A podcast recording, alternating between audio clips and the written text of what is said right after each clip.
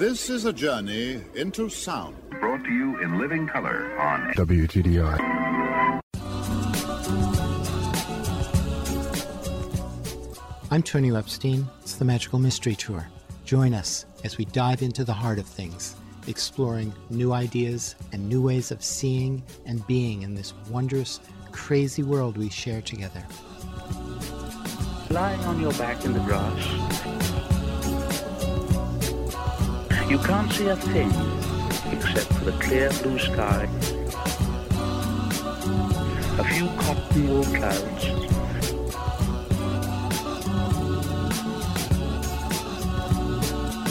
higher and higher in the great dome of the sky, filling it with song. Higher and higher,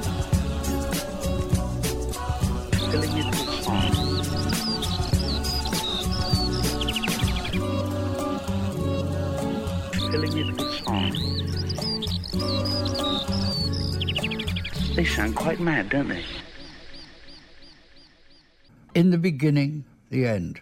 It's a story, but that's why I'm here to tell you stories. So, where to start?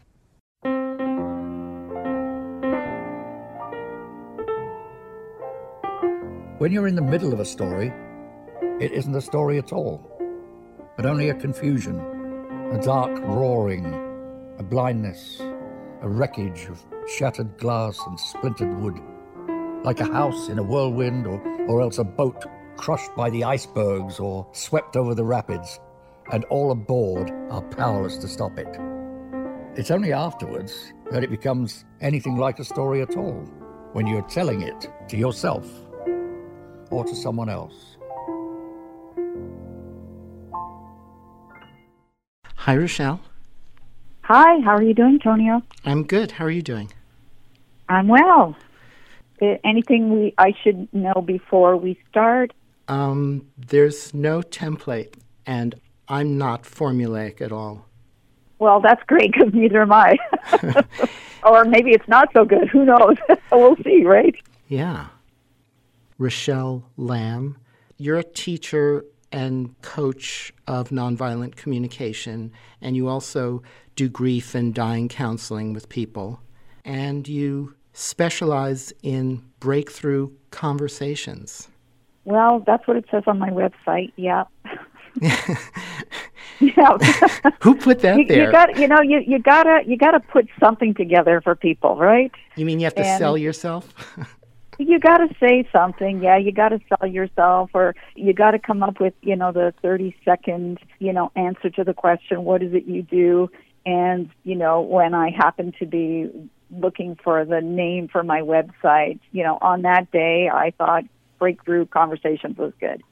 You know this is the hard thing about the internet. And anytime you put something in writing and you're trying to invite people i mean that's really what i'm trying to do is to invite people. But as soon as you start doing that, it becomes static.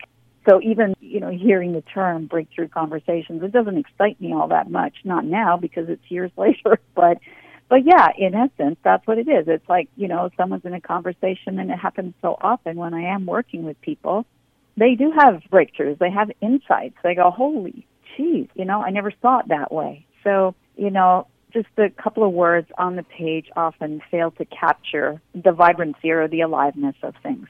That's just how it is. So, yeah, that's what I do. When I was first writing up an introduction for you, I came up with this line that was partially from what I read on your website yeah. that you specialize in navigating transformational communication. Mm-hmm. It's such a difficult area. Language is such a strange and malleable thing. I mean, Laurie Anderson famously said that language is a virus from outer space. I don't really think it's from mm. outer space, but relatively speaking, we gain it from outside of our own experience. It's not a natural thing, really, although it's something that emerges. Yeah, well, we're not born speaking. Exactly, or um, using words yeah. or thinking in those ways. Yeah, it's very true. It's a mysterious thing. I think it is anyway, a very mysterious thing. And you know, when I'm giving workshops, I I say to people, you know, I say, hey, consider this: all of us learn to speak before we learn to think Yes. reflect deeply. Yes. And so, what's the consequence of that? Yeah. When you're speaking, where did that come from? yeah. And does it really come from you, the almighty you? you know, because people often say it does. This is my self expression, but I question that, that conclusion. It's partly that, but it's a lot of other things too. Yeah, that reminds me of something that Byron Katie loves to say. She says, Is that really true? It's a great question. Always asking that. I like that question. Yeah. Yeah. And to ask it of, of everything that we think or Yeah. say or, or hear or anything. Mm-hmm. Just as a regular practice. mhm Well, one of the challenging things too is that what we say, we often think that's who we are. It's so tied up with identity. You know, like I said earlier, that like the almighty me, the almighty I. This is me. There's a lot of emphasis placed on it. And that's where offense comes in too. When people are offended, you know, you offended me. And, you know, I wrote a, a brief poem a while back and it's called Who is This I? And I wrote this I, a sprinkling of stardust, a film reel spinning for a brief moment in time, the silver screen writing my life, a two-way transmission point between heaven and earth, a shard from the great mystery catching the morning sun, a string from one of her prized musical instruments, the trailing song of my ancestors, the memory of those yet to be carried to these shores, the howl of childbirth, the exhale of summer, the daisies where my bones lie quiet. Not forever, this carving named I, but the way the gods breathe. So I wrote that just simply to enter into the question, who am I? And I don't think it's a good idea to uh, come to uh, an answer too quickly on it, ever.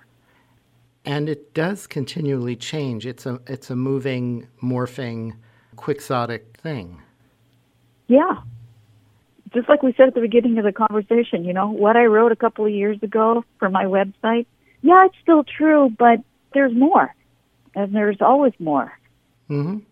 And we can Yeah. even completely change our minds about things. Yeah, yes. so it's really challenging if it's in writing somewhere, you know, and you said this, and yeah, I did actually, you know, which is one of the things that I often wonder about with regard to the work I do, which is, you know, based on Marshall Rosenberg's work of nonviolent communication. And he wrote a book, Nonviolent Communication, A Language of Life. Now, were he to look at that book again today, having seen how his book has been understood, interpreted, disseminated, all of that, would he write the same thing exactly? And given the time that we're in, would he? Probably not. I think there's elements of it that would remain, you know, quite solid. But I think a lot of things would change. And I think it's just important to keep wondering about how is this still serving or how is something alive or how have I lost track of it? Yes, what you just said. How is something alive? And I think that's one of the things that is most important is remembering that we have to revisit things in order to keep it alive and revising the way we think, the way we communicate, and the way we talk about things. Because not only is everything changing, but the way we talk about things has to change with it. Mm-hmm. Yeah. and the people that we're talking to are evolving and expanding as well. So we have to be listening to them and to how they're growing and expanding so that we can know even better how to communicate with them. Mm-hmm. it's a lot to keep up with because the rate of change is so rapid and people are living their own lives they're you know for instance a family you know you can think of back some time ago and not that long ago the fairly recent past where you'd have people farming you know farming families and they really knew what each other's days were about, even if they weren't, you know, beside them. You know, someone who's milking the cows, you know, and they come back and they're sitting around the dinner table and they're speaking about that, everyone at the table knows what's going on. But today, people's lives are so separate, even within the family.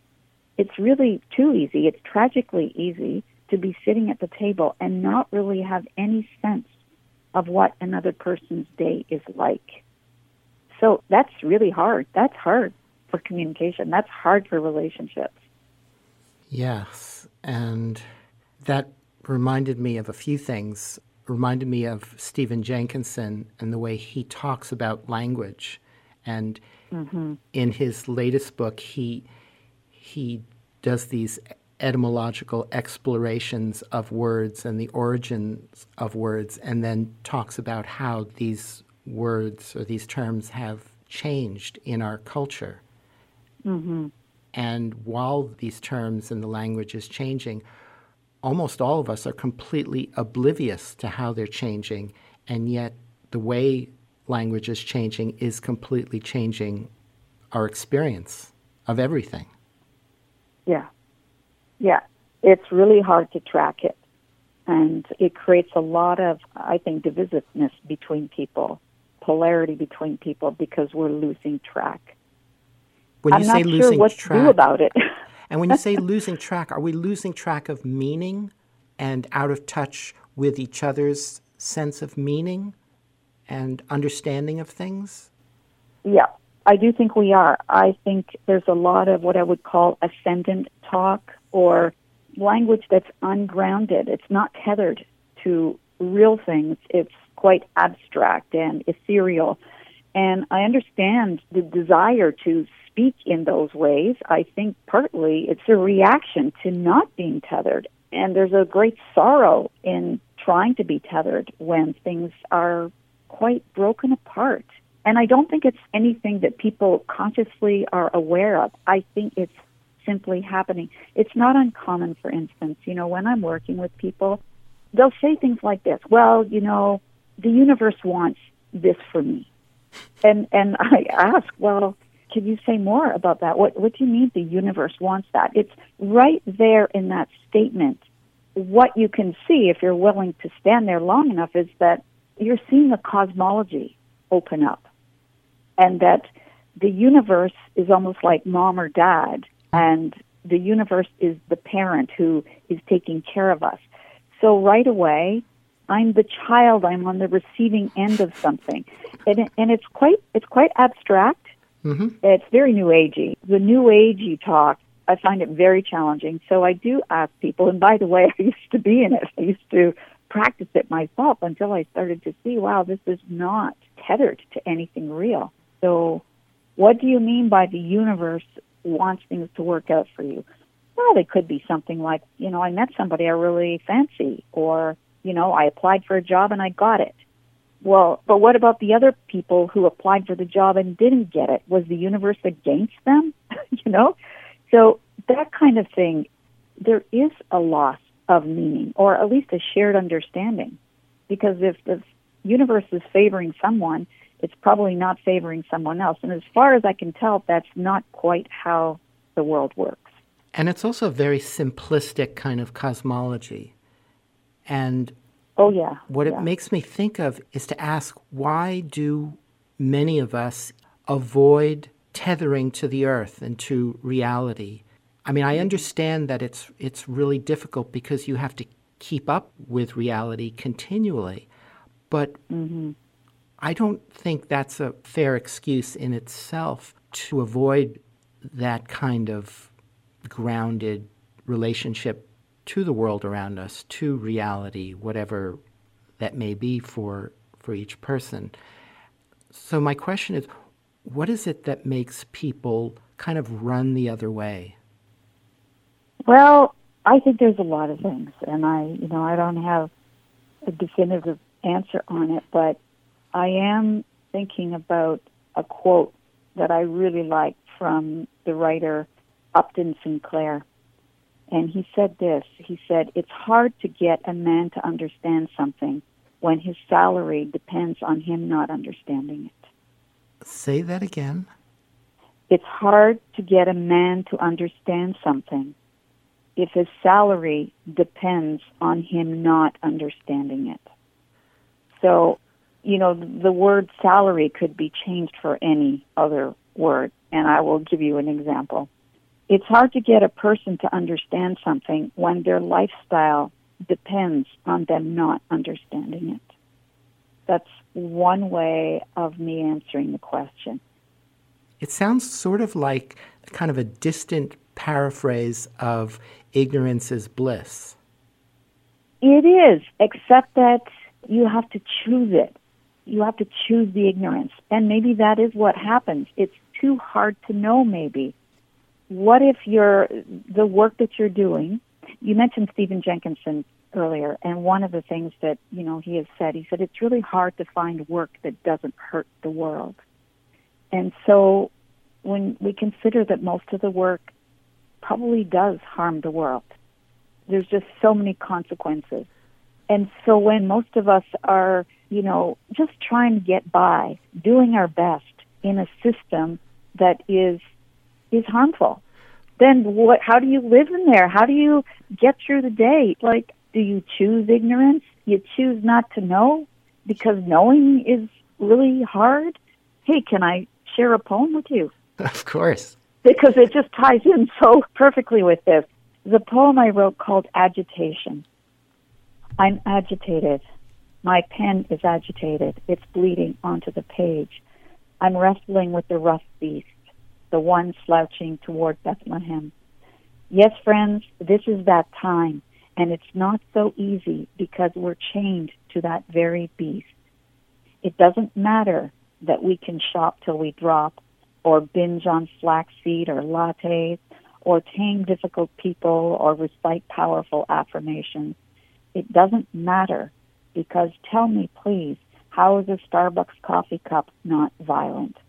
How is it right or responsible to send a child to school where the curriculum of exploitation is delivered by kind people to keep the engine of civilization well oiled? How is complicity not violent? What does it mean to be awake? What if waking up is too painful? What if not waking up is too painful? Which grief shall we choose? I tell you this I am looking into the innocent eyes of tomorrow's child, my tongue paralyzed by the weight of how things are. What shall I say to this child? What shall I say? Here's what I want to say. I want to say that men and women gathered together. They took a good hard look at all the ways they'd profited from having too much, taking too much, and blindly hurting the world. They voted instead for taking care of mother. They voted for accountability. They voted for reverence. They voted for the soul's need for beauty. They voted for kinship. And then they rolled up their sleeves and they labored. They planted gardens. They raised chickens and goats. They wove their own cloth and taught their children these things. They washed the bodies of their dead and remembered their roots. They gathered round crackling fires under the arcing night sky, humming with stars, and told their creation stories. They fell in love with the natural order of things. They fell in love with their one and only home. They fell in love with their good fortune of being alive. And that, my dear child, is something for you to know. You come from good people. You come from fierce people. You come from devoted people. You come from radical people. That's what I want to be able to say to tomorrow's child. What are the odds? Hmm. First off, I love your poetry. Hmm. Thank you. And yeah, what are the odds?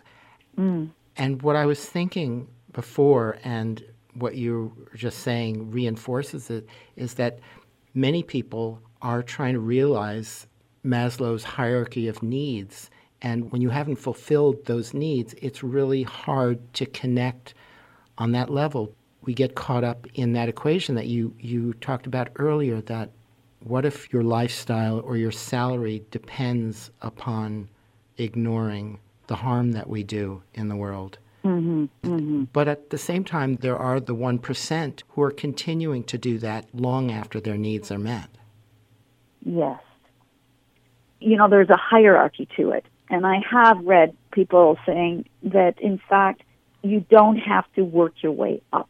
I believe self actualization is somewhere in there. It's the pinnacle, isn't it?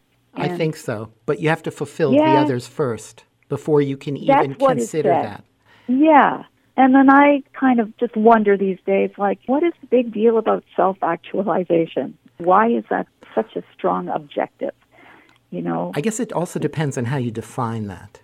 Because if you're defining it in the simplistic New Age way, then Mm-hmm. yeah, what good is that while the world is crumbling and falling apart? Whereas if you're defining it in terms of realizing oneself within the context of the whole world around us and interrelationship mm-hmm. and interconnection, then it has profound meaning. yes. And I'm not convinced that most people approach it in that way. You know? Well, they only approach one- it from the level that they've matured to, right? or are sold what is being sold or what is being marketed. You know, there's an awful lot in the self help section. Right. Unfortunately, I think that where we're at, you know, at this stage of the world, you know, and I want to be careful about how I speak about the world. What I see where I live, and I'm living on the west coast of Canada in Victoria, BC, and it's not that much different in other parts of my country. There's a lot of emphasis that's placed on, you know, acquiring, setting yourself up what we're taught is like chase happiness, you know, get your life set up, but what about the planet? And it's something that I wonder about. So much time goes into attending to our own needs, but life also has needs. And what serves us, like the life that actually grants us life, is I think something we ought to be paying attention to, which is a more indigenous understanding. You know, I would say there's a stark difference between how most Westerners approach life or see themselves embedded in life than what an indigenous understanding would be. For instance, I think many people have already heard this, and I don't know where the expression comes from, but an indigenous person looking at a forest who would say, What you call natural resources, I call relatives. Those are my relatives out there. So this automatically changes how you are when you're walking in that forest. I mean, would you turn that into a development? Does that make sense to approach it in that way? So, you know, I personally did get caught up in the uh, personal development rage, and I spent a lot of time. And uh, would you like to hear a poem dedicated to that? Sure. And I just want to add that so did I. Yeah, and how's it working? Thank God I've matured somewhat. And what I refer to by maturity is, is totally in alignment with what you've been talking about. Our culture, our Western culture, is an extremely immature culture. And I think that's something that Stephen Jenkinson really talks to a lot that there's no elderhood, there's, there's no maturity in this culture because it's so young. And we are so full of ourselves and think we are the pinnacle of civilization. And there's that famous quote where somebody asked Gandhi what he thought of Western civilization. He thought, oh, I think that would be a good idea. yes. Yeah. I mean, we're like teenagers with the car keys and alcohol, unlimited supplies of gasoline and alcohol. hmm And we're destroying the world and we're destroying ourselves. Yeah. Yeah. That's not much maturity or civilization in that. No, there isn't. There isn't. So you had a poem that you were going to share. Yeah, it's called Rickety Spoke, and it's exactly what we're talking about. And you know, the years and I spent, I don't know how many, you know, combined we've spent, and you know, the personal development. But here goes. Rickety Spoke. I don't know why, if it was because I'd made some mistakes, or a general malaise had moved in with me, but I couldn't find happiness. Maybe even hated myself, like I was worthless, a human disease Someone told me I needed to learn to love myself, so I signed up. I bought the books. I went to retreats, sat silent for days on a pillow and block. I hit a rolled up futon with a baseball bat, screamed my rage. I told my story in a healing circle. I danced to African drums, went to therapy, had a soul retrieval, journaled before bed, cradled my inner child, evoked my higher self. You can spend decades, and I did, and money equal to the down payment of a home, and I did.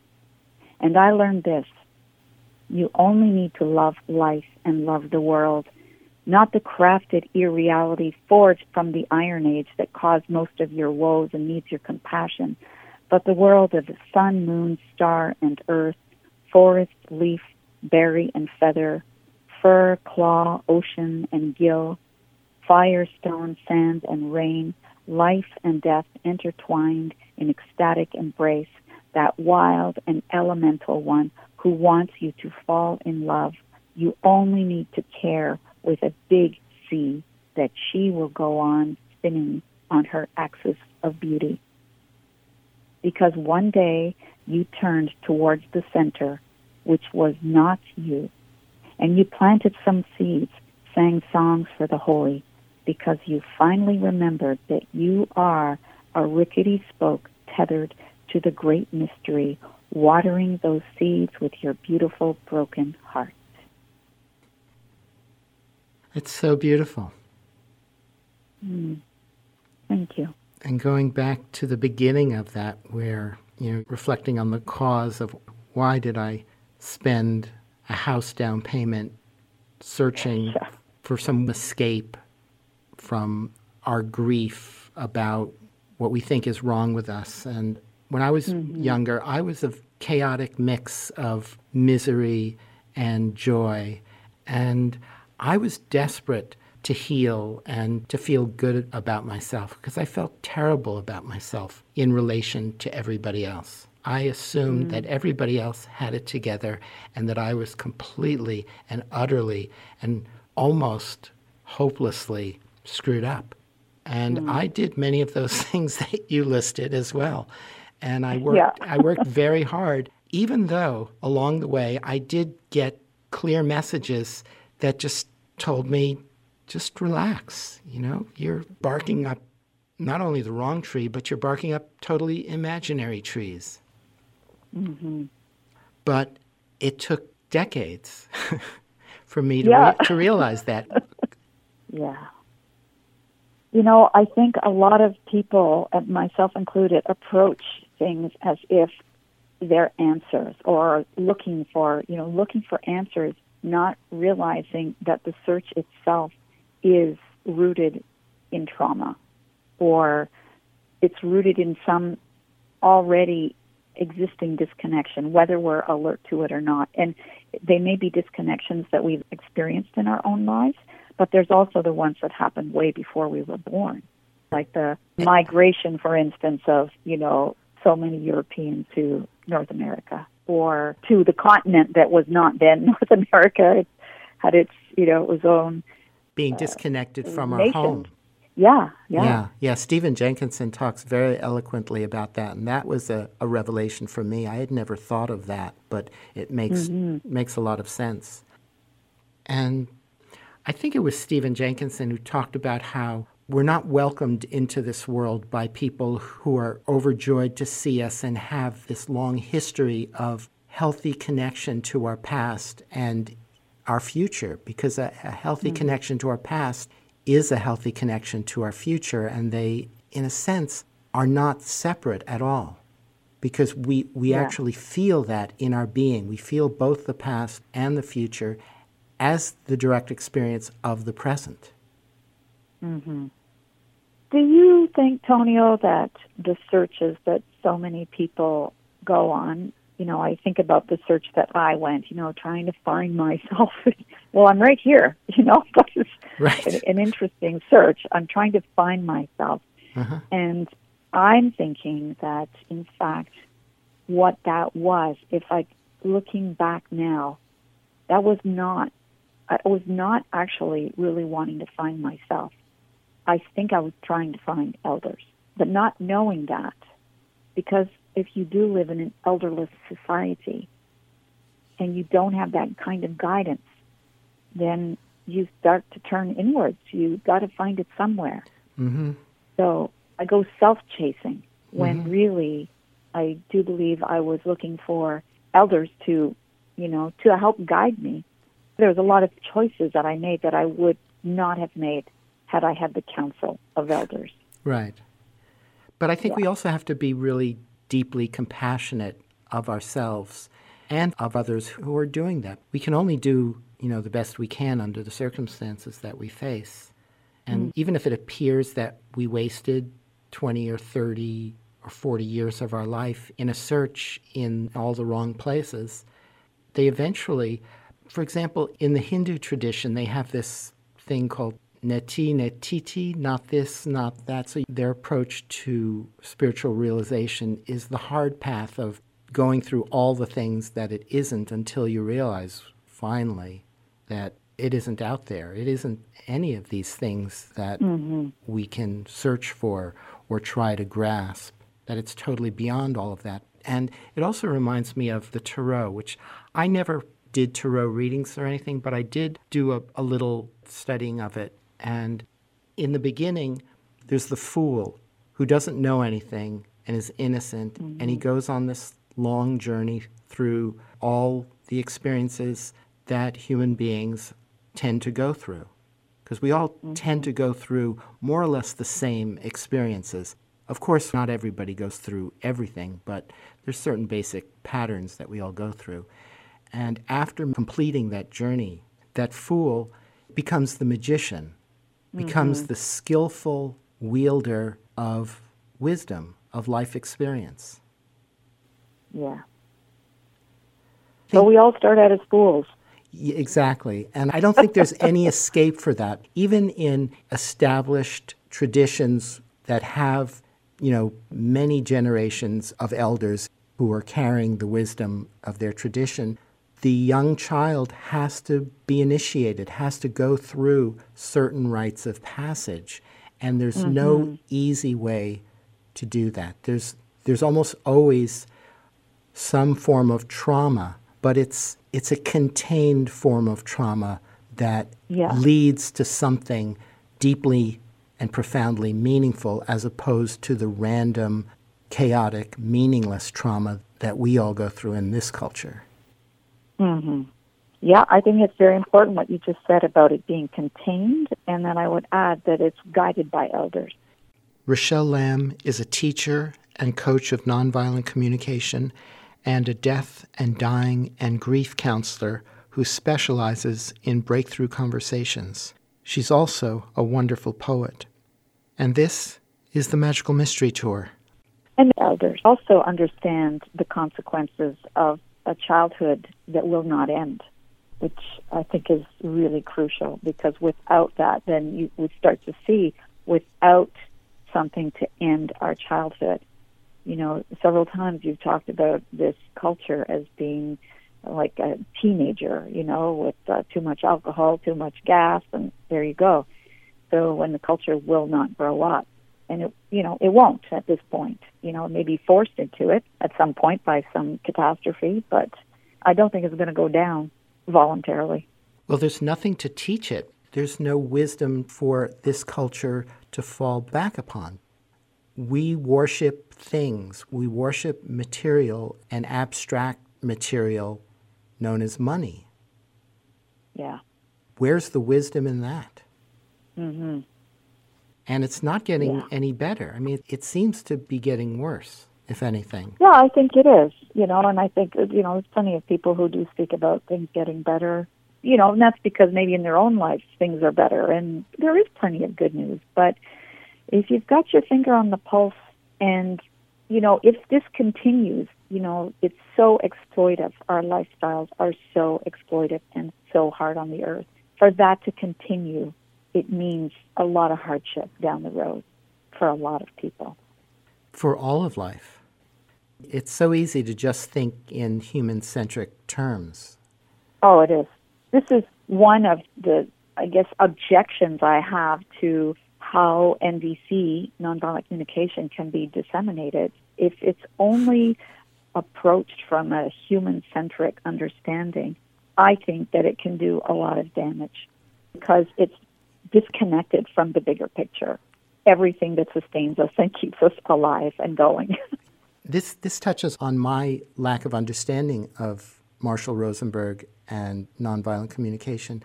I was really only aware of, and I think most people only think of Marshall Rosenberg and nonviolent communication in human to human interdynamic terms. Mm-hmm. And mm-hmm. learning skills to improve our relationships and our ability to communicate with each other. And I was not aware that Marshall Rosenberg also had a very strong social change agenda as well. I had never heard any of that until reading some of your material. Oh, that was new to you. Well, yes. Great. and I'm trying to really put that under the spotlight. I'm also trying to approach it in the sense that, you know, you can see where someone is when they're, you know, when Marshall wrote his book, and that was in 1999 or 2000, if I'm not mistaken, when it first came out, published by PuddleDancer. And which book are you, you referring know, to? Nonviolent Communication, a okay. Language of Life, is the seminal piece that he wrote. And, you know, he, he was a troublemaker, I would say, you know. He would say things that were quite provocative at times and disturbing, and I think it had a jolting effect. It would have people reconsider, which I think is really important to do. But he was really interested in social change, and I will never forget the day when I was at an international intensive training, which is a nine day residential training, and I was one of the trainers working alongside with Marshall, and I some point, you know, at the end of it all, I was speaking with him privately, and I just said, you know, Marshall, I'm just so overjoyed, and I feel so much gratitude, and I just want to thank you for creating this, you know, tool for personal transformation.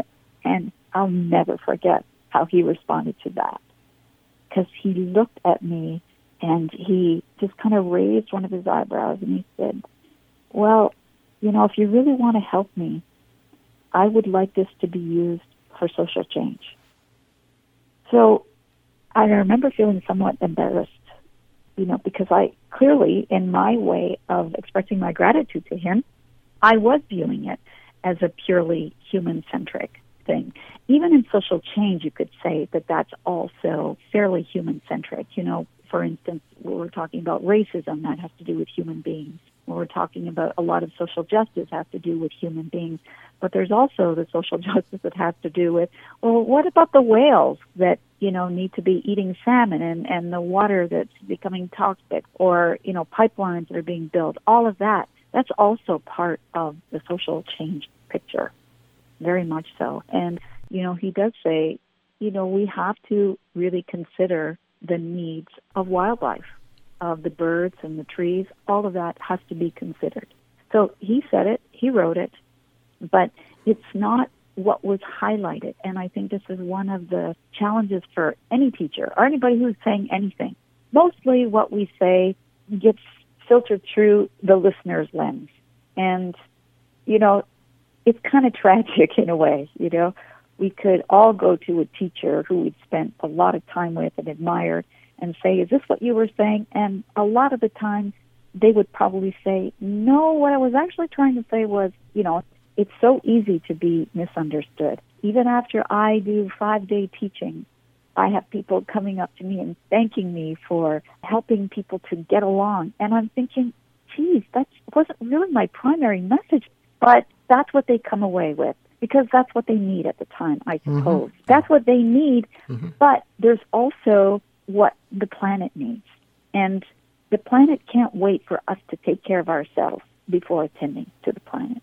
I don't think that that luxury is available to us. But if you're a parent and you have children, you can't really expect them.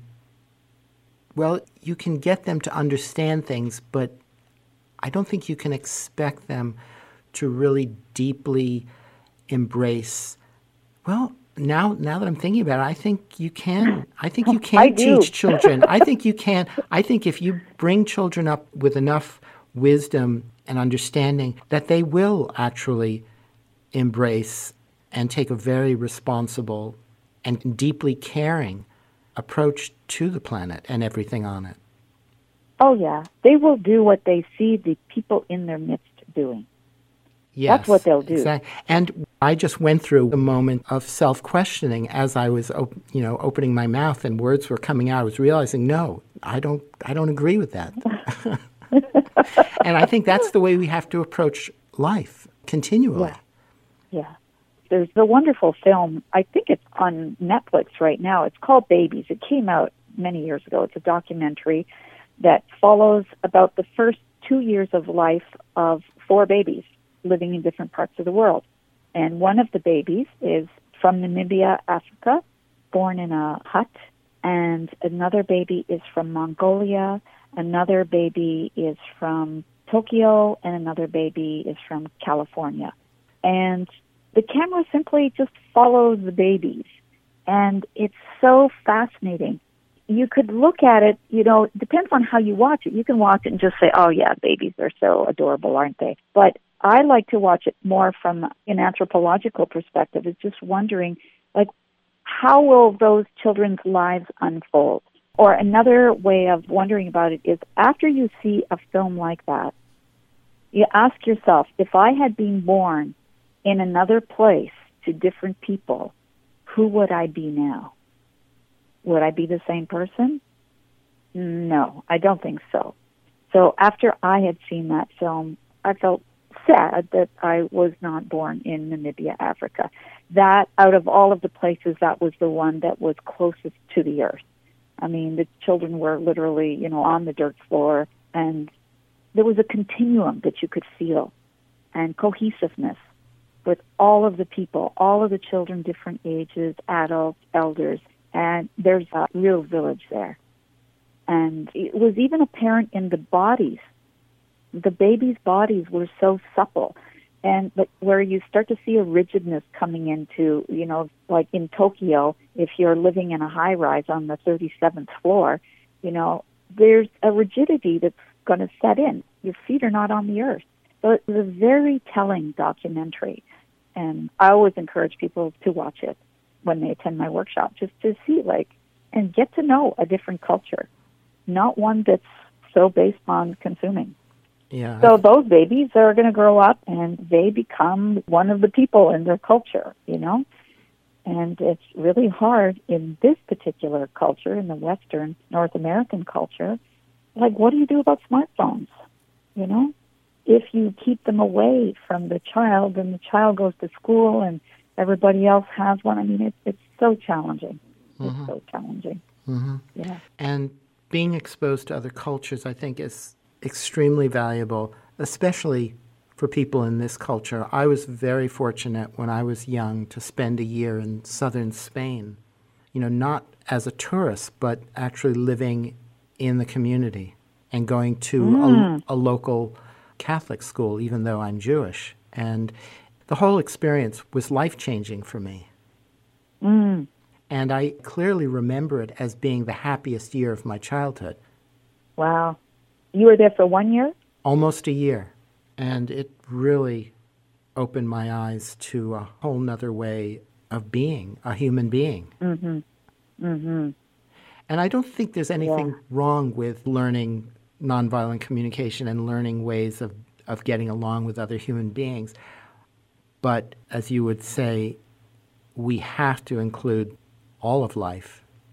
hmm And what I have found is that when we do include all of life, by which I mean just really seeing what each human being is contending with by virtue of living in this culture, it's really hard on us.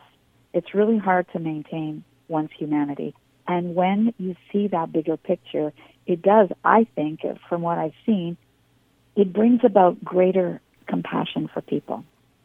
When you see how hard it is for people, that gives rise to the compassion.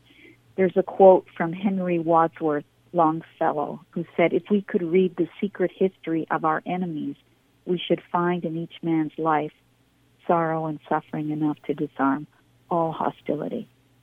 And when we see what people are just, working so hard just trying to get by. Even if it's upper middle class, there's still a kind of a deep tension in having to maintain what you've got. And it doesn't come to people easily. I mean, there's a lot of work involved, and there's also a lot of exploitation, whether you're aware of it or not. And so that's part of the secret history of each human being. And just being able to tune into that, it does, you know, just naturally feel some compassion. It's not that everybody's mean and selfish. It's not it at all. You know, it's like we're in a zoo. We're we're captive by. Have you read the book Ishmael by Daniel Quinn or any of his works? Yeah, probably about 15 years ago, I read Ishmael. Well, you know, that one is the gorilla who's in a cage and is speaking to the, the narrator. And basically, what comes across is that, you know, the, the two of us are no different. I'm in the cage and you're in the cage. Even though you don't see the bars, you're in a cage. And only zooed people can zoo, can get into the zoo business. You know, why would you take wildlife and put it in a zoo? Why would you do that? It takes a kind of way of thinking to do it. Mm-hmm. So to me, there's a lot of compassion in that. And then knowing that when you realize, when you're talking to your child and your child is saying, I don't want to go to school or I don't want to do homework, you know, if you realize that Marshall used to say, you know, school is soft time. That's what that is. Mm-hmm. And so most parents don't think about it in that way. They just go, "Well, I went through it." Yeah, but even the way you talk about it, you went through it. It was it was grueling, wasn't it? You Yeah, know? and if you went through it, why are you positive- sending me through it? Exactly, exactly. Well, because you'll never you'll never turn out. You, you know, You'll never never amount to amount to anything. Exactly. exactly. Yeah, and you have like really like what? so it's to really see the bigger picture. I think it makes it much easier to have really human conversations. Often they will just they will start out like this. Wow, life is rough, isn't it? It's hard. There's a lot of hardship. You know, just to make it through the day. Wow, there's a lot. Mhm. And Marshall was asked the question once, what's it going to take, Marshall, for us to change things? And I loved his answer. He said, mourning, a lot of mourning. So, you know, I spend a lot of time in my workshops really, let's grieve. This is grief work, is what it is. It's grief work, and from that, you can become really eloquent. But it's sorrowful. That's where we are at right now. I, you know, I, I can't really be high fiving people. Doesn't mean there's no joy, by the Yes. way. And you know, your year in southern Spain. I don't know if you came across flamenco. That's something I I studied for five years. I I just loved it. To me, it's so alive, and the bandwidth for both joy and grief. hmm I- would say that it's it's uh, Duende.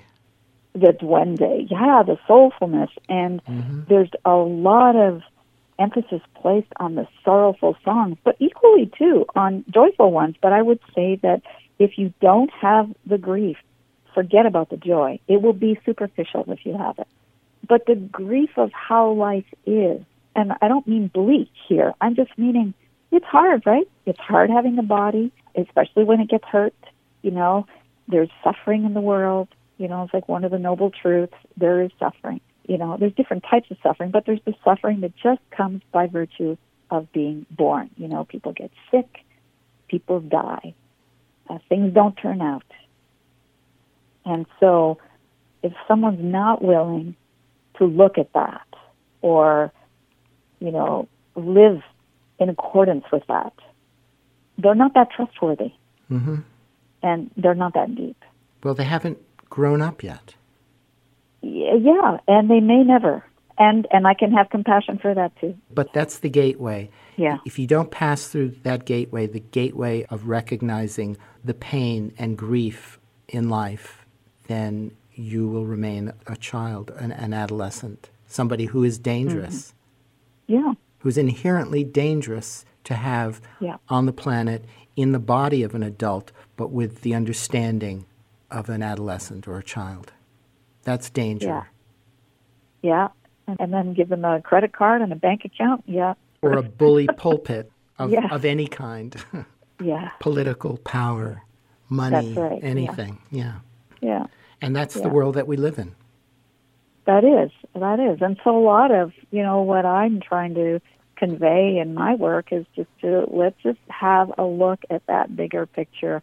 And then of course we need to talk about, you know, doing the dishes or cleaning up, like the conversations that revolve around that. You know, that's often a standard issue in a lot of households is like are people pulling their weight? You know, how do I motivate my child to contribute? You know, whether it's setting the table or you know, doing dishes, you know, all of those things. How do you speak about it? And I do think it's always better to start with the bigger picture, which, you know, in the kitchen, it wouldn't be the rest of the world. but what it would be is like, here we are, a family trying to live together in this household. And there's work that needs to be done. You know, we need to eat. And so I would love it if all of us felt motivated to contribute to helping with that. And what comes up for you when you hear me say that? Mm. Do you have any thoughts on it? See, that's a bigger picture Yes. rather than when you don't clear your things from the table. I feel some frustration because I have a need for cooperation. Would you be willing to take your dish from the table?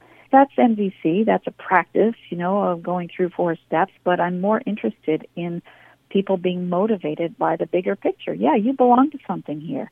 So I'd like belonging to be what's central to the conversation and not cooperation. Cooperation, I think, will come because we recognize we belong. And one thing that I really loved that I found on your website was a couple of videos of Inbal Kashtan. She's, Oh, yeah, she's yeah, so yeah. good at that. I just love the way she talked about how to talk with your child and how to Yeah. really be present and deeply listen and you know to recognize the difference between making a genuinely heartfelt request and also being willing to hear no for as long as Yeah. it takes for that Yeah. child to feel like they're truly being heard and understood for who they are in the equation, which adults in our culture tend to think is not relevant. Yeah.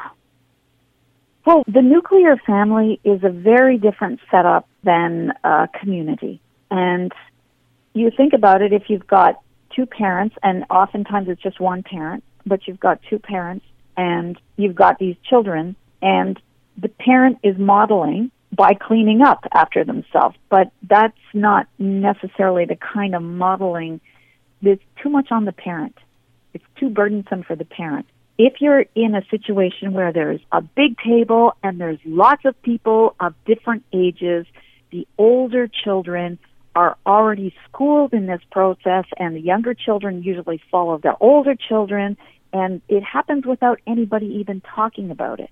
I remember a book called The Continuum Concept that is, is one of my favorite books by Jean Liedloff and she spent time living with the Yequana Indian tribe in South America. And the book became a book about child rearing, although that was never her intention. Like she just simply wanted to bring to people's attention that there, you know, there's another way to live. And what she said, what she noticed there was that children had their own autonomy. But here, if you were to take that same dynamic and bring it here, just in a nuclear context, nuclear situation, that would become what's often been called neglectful parenting if you take that same approach and you plant it here because it seems now like there's not enough feedback coming to the child.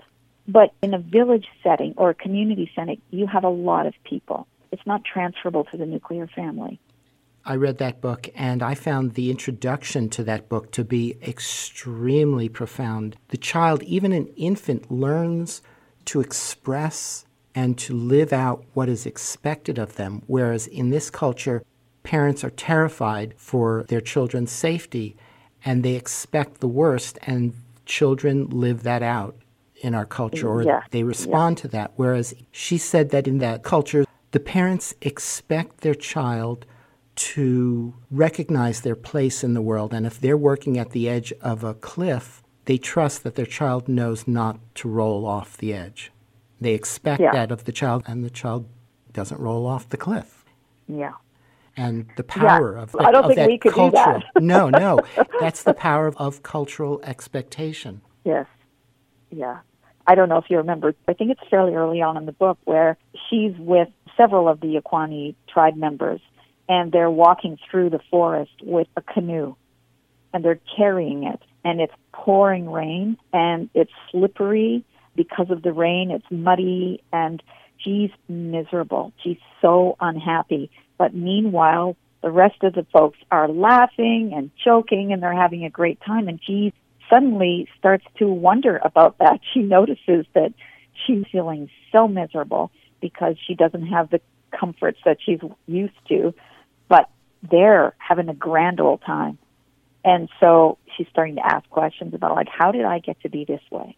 You know, there's something about sense of entitlement that can make you really miserable in many environments where other people who are used to it would be quite comfortable and grateful, you know? They were having a wonderful time, but she said at one point they slipped and the canoe pinned someone against a tree and it could have been fatal and he was just laughing like, "Oh, that was close." you know? yeah. That's what they did in Spain. Like if you fell down, you hurt yourself, everyone around you would laugh. And in the midst of your pain, you would end up starting to laugh as well. Yeah. Someone slips and falls, and it's not the great tragedy that we make it out to be in this culture where we take everything so personally. Yeah. Yeah. Everybody falls. Everybody's clumsy sometimes.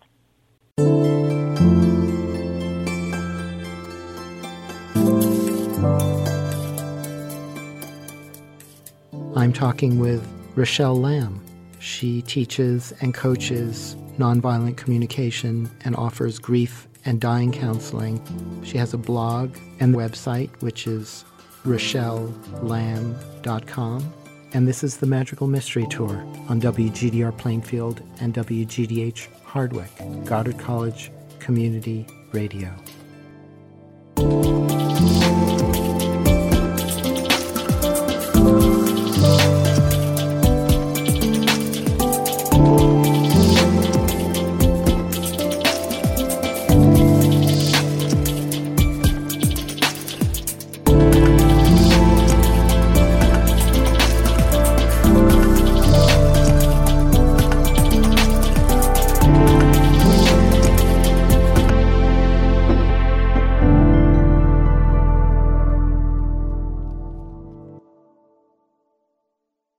Lot of what you've said is reminding me of something that I wrote this morning in response to this thing that a friend sent, which is related to a lot of what we've been talking about. And maybe this is a mm-hmm. good time to, to read this piece. Sure. The binary doesn't need to be destroyed, but rather blown open and expanded to reflect the complexity of our ecological and celestial kin. I stand for queerness that is inextricably informed by interspecies solidarity, by lichen, dusk chorus, swamps, coral, and the cryptobiotic soil. Our genders, our forests full of hermit thrushes, canyons echoing with canyon wren, plains rejuvenated by native hooves, shimmering galaxies, gurgling streams, bogs fostering rare carnivorous plants and wildflowers, an unapologetic natural phenomenon. Queerness is not another value for the simulation of human exceptionalism that serves the project of settler colonialism. It is a devotional practice of decentering our human centrism to continually expand our co liberation and remember that our queerness is a disruptive, remediative fruit of the earth, always reminding us that we are constantly becoming, a rattling reminder of the practice of living and dying. And over the past few years, I've had the privilege of talking with people and having very interesting conversations about queerness and what that really means. And it's a little hard to pin down, and probably with very good reason, as it seems mm-hmm. to be continually expanding as our experience expands. What was once considered queer in a pejorative sense was something perceived to be outside of the box and therefore not good. What's this business of putting things in boxes and living in boxes and thinking inside boxes? Why would we choose to limit ourselves like that? Yes, mm-hmm. there are very practical uses for boxes, but to put oneself into one, like a prison cell, and limit our thinking within one, like a mental straitjacket, who would consciously choose such a thing for themselves or for a loved one? Mm. Yeah. Good question. And it's the question that isn't being asked in this culture at all. Mm-hmm. Well, part of it I would imagine has to do with, you know, if we look at needs, the needs for order and structure, but you can become a little bit too focused on those, you know, because what about aliveness? Because aliveness doesn't live in boxes. Or, you know, think about as kids when we were taught to color inside the lines, you know, and yeah, who wants to be a cookie cutter human? The world is a big place. It's a small planet, but it's a big place, and there is so much diversity. And it's really good for the soul, and it's good for all of us if we expose ourselves to as many varieties, you know. And most of us have no idea just how vast it is. There's um, a quote that comes to mind. It's D.H. Lawrence and he wrote, Oh, what a catastrophe. What a maiming of love when it was made a personal, merely personal feeling, taken away from the rising and setting of the sun and cut off from the magic connection of the solstice and equinox. This is what is the matter with us. We are bleeding at the roots because we are cut off from the earth and sun and stars, and love is a grinning mockery because, poor blossom, we plucked it from its stem on the tree of life and expected it to keep blooming in our civilized vase on the table. Wow. That's good, eh? that says it all. Yeah. Yeah. And a lot simpler than all the other ways I've heard it said. Yeah, it does say it all. Yeah. Well, this has been Wonderful. I've enjoyed this conversation so much. Yeah, as have I. Yeah, very much. I love how it kind of just went to all sorts of different watering holes. mm, uh huh. Uh huh. Do you have a poem that you could end us with? Oh, sure. It's not one of mine. I do have a lot of poems, but this one is by Ellen Bass, and it really ties in beautifully with what we've been talking about certainly at the interpersonal level. And I find it very moving, and it's called If You Knew by Ellen Bass. What if you knew you'd be the last to touch someone? If you were taking tickets, for example, at the theater, tearing them, giving back the ragged stubs, you might take care to touch that palm, brush your fingertips along the lifeline's crease. When a man pulls his wheeled suitcase too slowly through the airport, when the car in front of me doesn't signal, when the clerk at the pharmacy won't say thank you, I don't remember. They're going to die. A friend told me she'd been with her aunt. They just had lunch and the waiter, a young gay man with plum black eyes, joked as he served the coffee, kissed her aunt's powdered cheek when they left. Then they walked half a block and her aunt dropped dead on the sidewalk.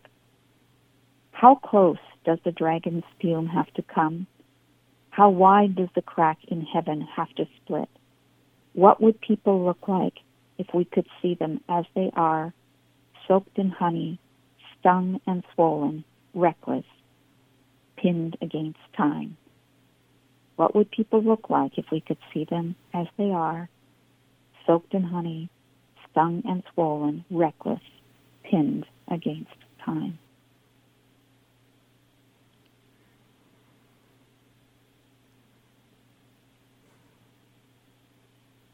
So good.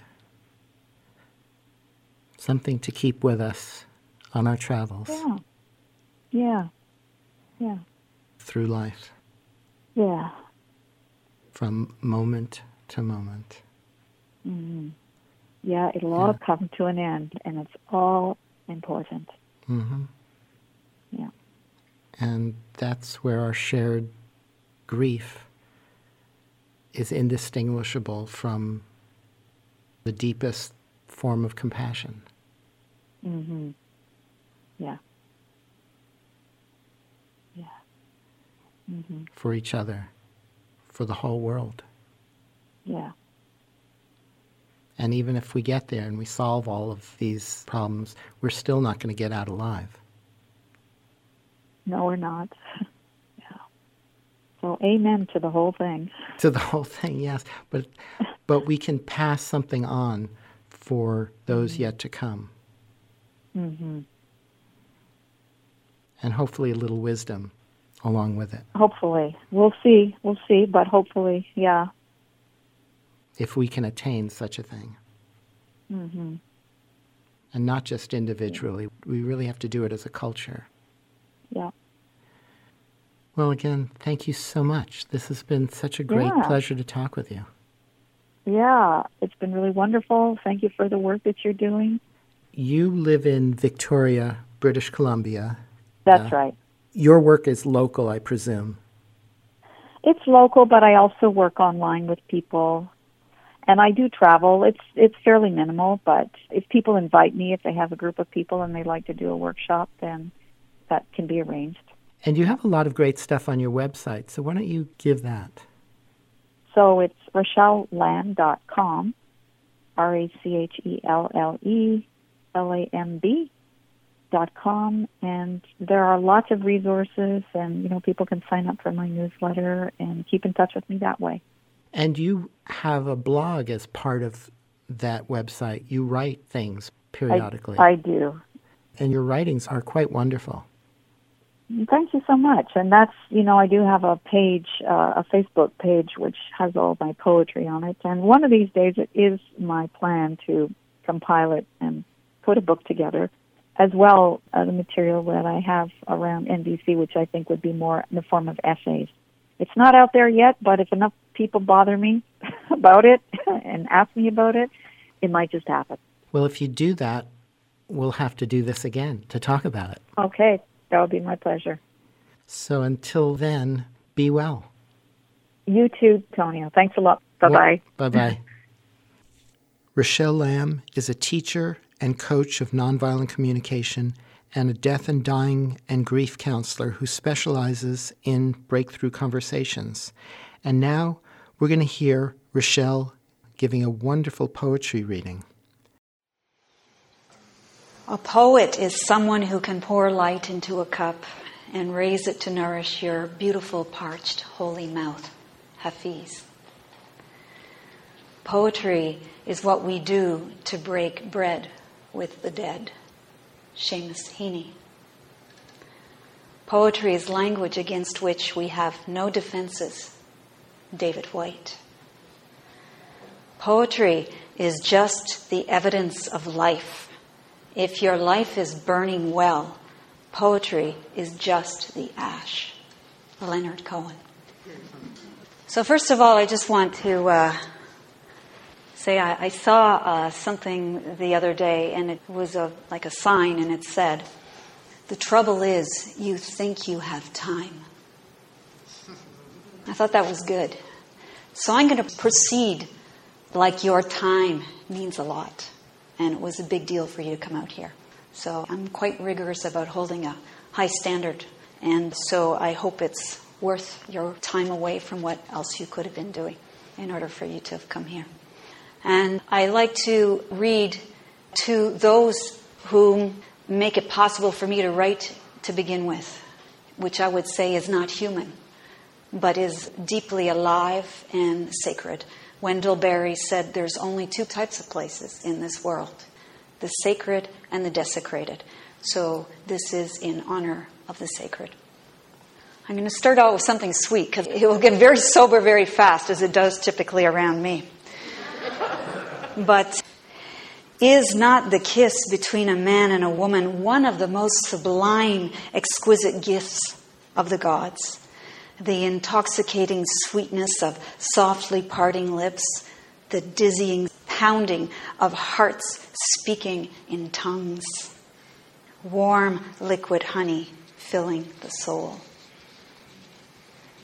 Pilgrim, would it be too much to ask for all that comes our way to prostrate our tiny selves before immensity?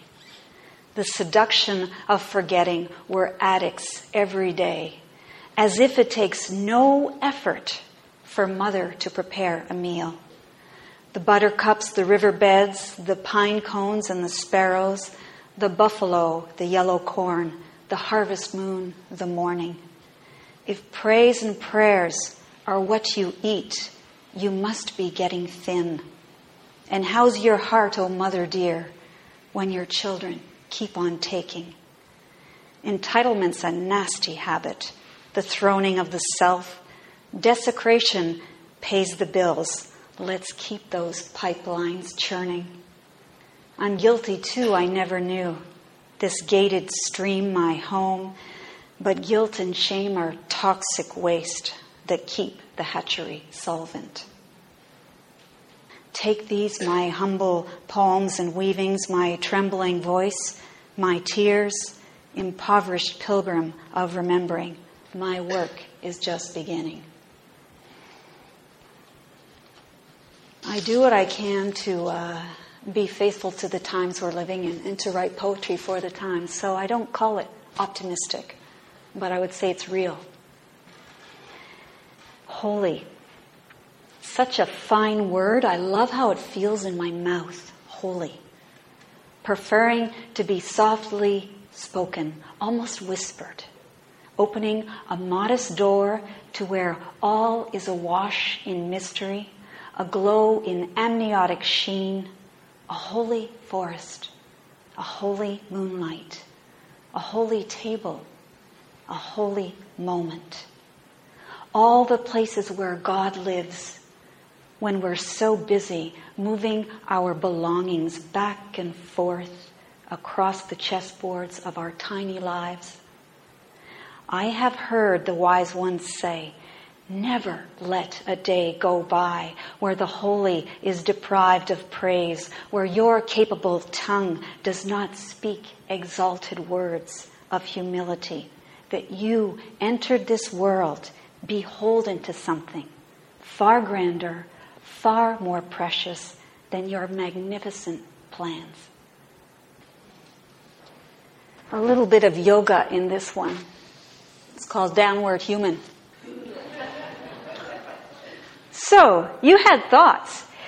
If you just do enough downward dogs, enough Om Namah Shivayas, enough therapy and journaling, enough workshopping and retreats, enough meditating, enough Harville Hendrix, enough power of now. Finally, you would be free of suffering. Oh, yeah. Or at the very least, able to navigate all hardships with grace, a better and wiser version of yourself. And now the only pose you know is downward human. And your compass is broken no, not broken. Smashed. And you're in Dante's dark wood, and the true way is wholly lost. And now, maybe now, the one called love can finally and truly come and sit with you, can sweep you off your feet because it's you who will do the heavy lifting the thousand tears, the wailing, the deep prayers on your knees, the I can't go on, I can't go on, the necessity of going on, remembering you're an ancestor to those unborn who are watching you. This could indeed be our finest hour. This is called flirt. A little change here. There have been a few days where the scent of spring is in the air spring, that little flirt. She's hoisting her skirts a little bit today, exposing her dancer's ankles and exhaling her soft, moist breath. The gulls are screaming while sailing her smooth currents. Why make such a racket? I ask. Listen to the waves talking to the beach stones. They're having a much softer conversation today. And men in hard hats and orange vests, they're working along the seawall, trucks and tools and important work. One winks at me, and loneliness dies for a moment. Happy, oh, happy I am that this world keeps on spinning. Spring hums her sweet song. Can you hear her? I'm coming back with baskets of snowdrops and crocuses very soon. In fact, I'd say she already has. So that was just a little lift. Now we're going back down. Say a blessed amen. Hmm. You can pretend it's not happening. You can meet friends for coffee. You can fall in love, which is not a bad idea. Or redecorate a room. You can join a new Sangha, feed a child through World Vision, plant trees in a bulldozer's wake, burn sage at the Grand Canyon. You can recite your mantras, reduce your footstep, rewire your neurons, set up a nonprofit to save grizzlies, or dig wells in Uganda. But it's still happening. Civilization has hit the iceberg, and the sound of timber cracking cold has reached the equator. My Sophic grandfather wrote, as his dying days drew nearer, You can do whatever you like, but do not forget to remember.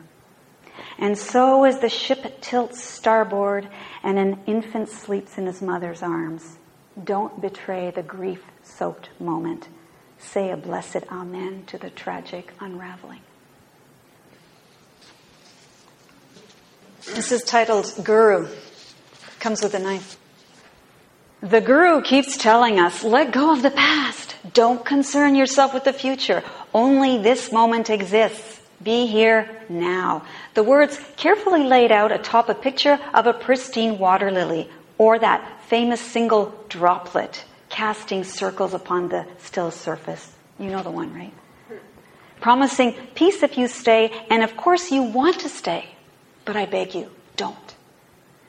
Come to the river with me instead, and we'll watch what a small boat can do. Only one minute to pass by, and another six for the ripples to eventually subside. Let's quietly watch together. Look, over there on the other shore, the great blue heron suddenly spreads her wings for flight, the roaring motor, such a clumsy mating call. And the silver trout's next meal, now coated in a drop of gasoline. The pretty sunlit rainbow ribbon snaking its way as it reaches out with its long, toxic fingers. It's happening right now. We all know it. And yet again, now. I tallied seven minutes, but it's much longer. The slow poisoning of what we claim to love. So tell me, Guru, how to let go of the ripples that long ago brings to the shores of today. And what of the children of tomorrow, now dreaming and curled in their fetal slumber, twitching as they feel the menacing edges of the canvas we paint this very moment? You speak of time, Guru, as if dissecting a dead thing into three perfectly even cuts. Your white robes are spotless, pure essence is the jewel of the heart, abiding stillness, the holy grail. Guru, may I approach you, please? I question the edge of your blade. Jesus disturbed the masses with his sword. I wish you would do the same. Thousands gather before your council, and the world is much smaller than we thought. So please, please, tell us the whole story of how this holy web of time binds us to life how unbearably heavy the tattered swath of the ages has become, and how staggering our responsibility is and must be. Oh, what a sorrowful bind we are in. Let's walk to the river together. This one's very recent. It's called History. History. I had always thought that history was then, a long time before us long before what we had rights to. After all, the school textbooks described it like it was a neat trimming sliced away from the meat of now. No one ever told me that right now is history too. History was only ever being made if you did something deserving of notoriety, like going to the moon, for instance, or building the first combustion engine, or finding a cure for cancer. Or if someone no longer was in love with you, then quite tragically, you would be history. But history is now. There is no time when we are not wholly complicit in the unfolding story. Every seed or axe I hold, or let someone else hold, for what I consider benefit, every tree I plant or fell is already living or dead.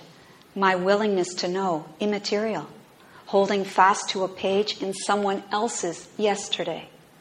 We're all in the same boat, our paddles in the same waters, the same salmon gone missing, the same pipelines gouging the same soil the important moral question was never put forth to me. After all, it would have interfered with the right to personal freedom. With progress and corporate agendas, with the comforts we're so certain we deserve, and our right to simply feel good. But still, it must be asked. Knowing we are history, right now, in this very moment, what responsibilities does this knowing confer upon us? and how we live the lives we have been entrusted with. What is the international anthem, I ask, for being human in these times? All right, so we'll shift to something else death.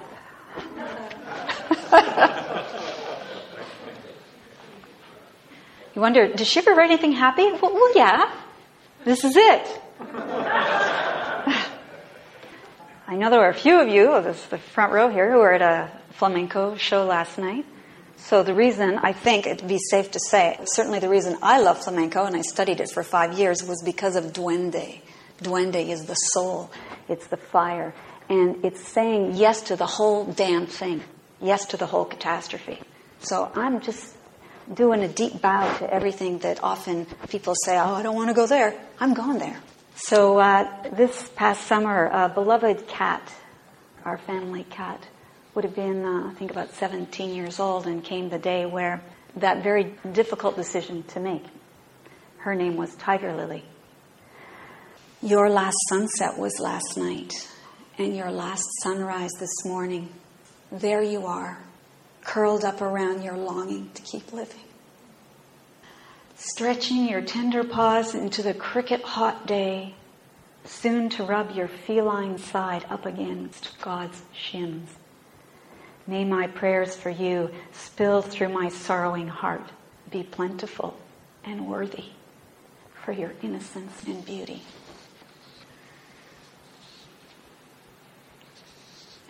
And before that, my father died.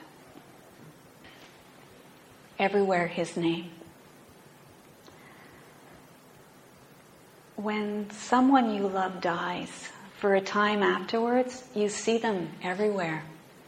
Over there, that swallow perched atop his wooden house, his iridescent shadow, blue feathers shaping him against the rough grain. The white triangle of his throat, such a bold and stylish cravat. He sits there only a few feet away, and he doesn't fly away like he should. He sits there for minutes and after speaking to him, saying out loud how perfectly handsome he is, how noble in stance, how beautiful and swift in flight, how you love him and the way he gathers food for his young. He suddenly lights into the blue veil above, sweeping and soaring in yes, scribing across the heavens the name of the one who died but a few yesterdays ago.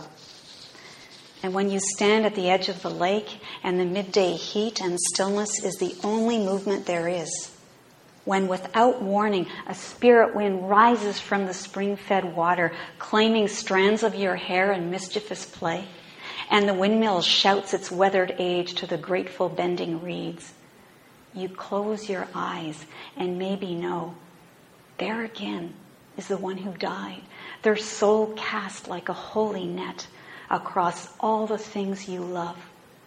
All the things you love that cannot speak.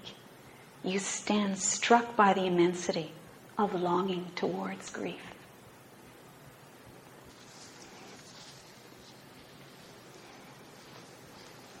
Some of you have heard this before. It's another, uh, it's a death theme, but it's about my death.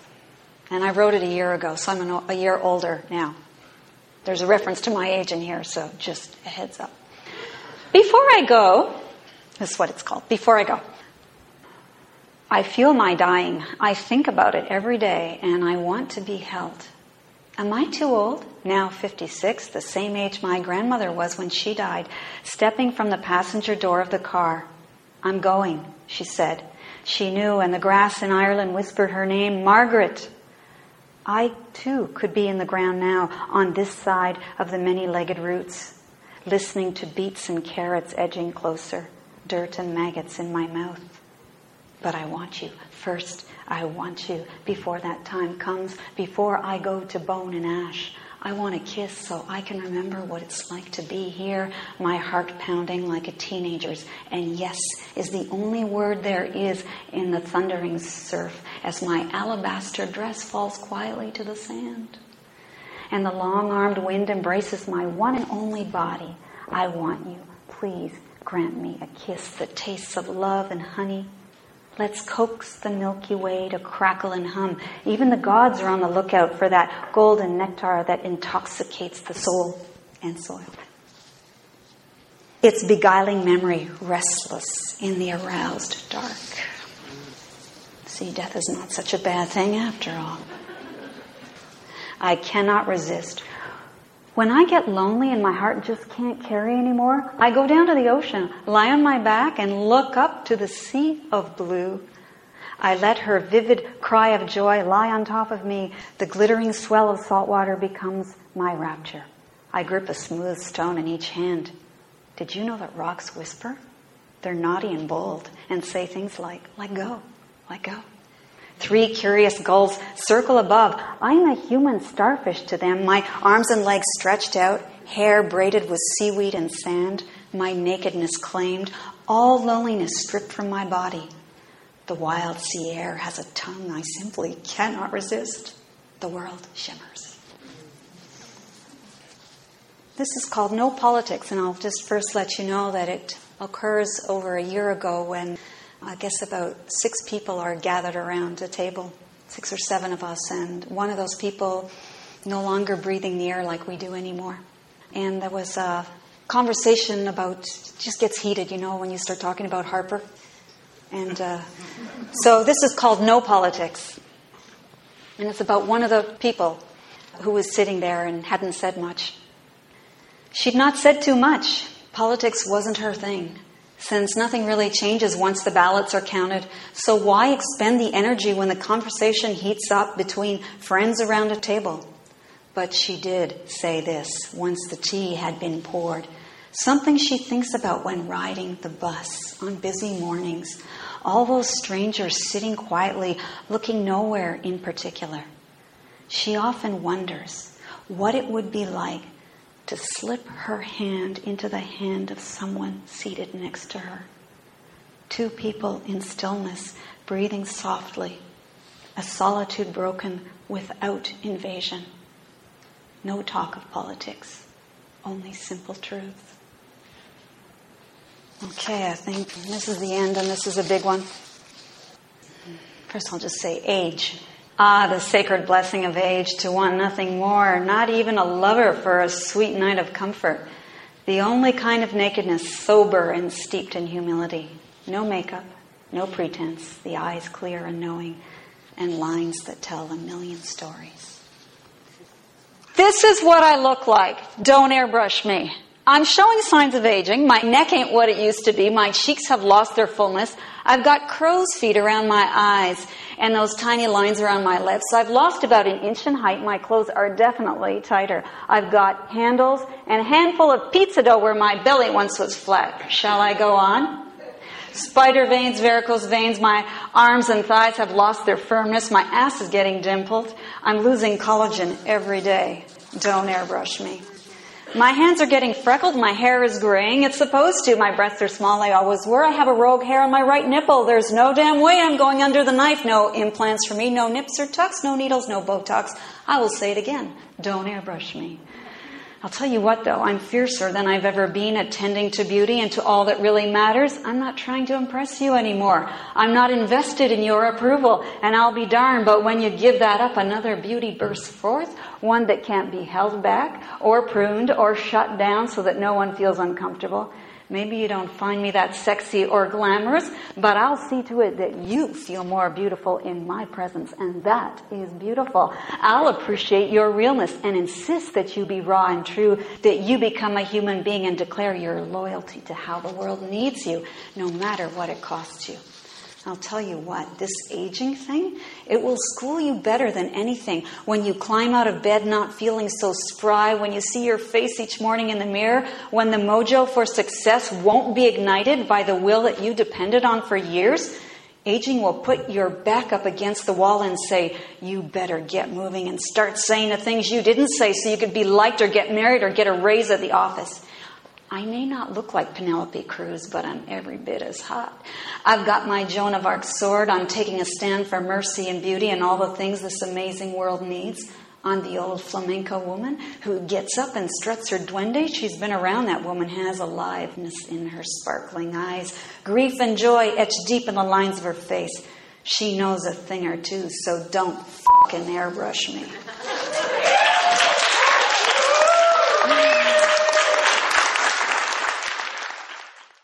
That was Rachelle Lamb. She's a poet and a teacher and coach of nonviolent communication and a death and dying and grief counselor. Her website is rachellelamb.com. And that's it for this Magical Mystery Tour. Thank you so much for listening, and until next time, have a wonderful week.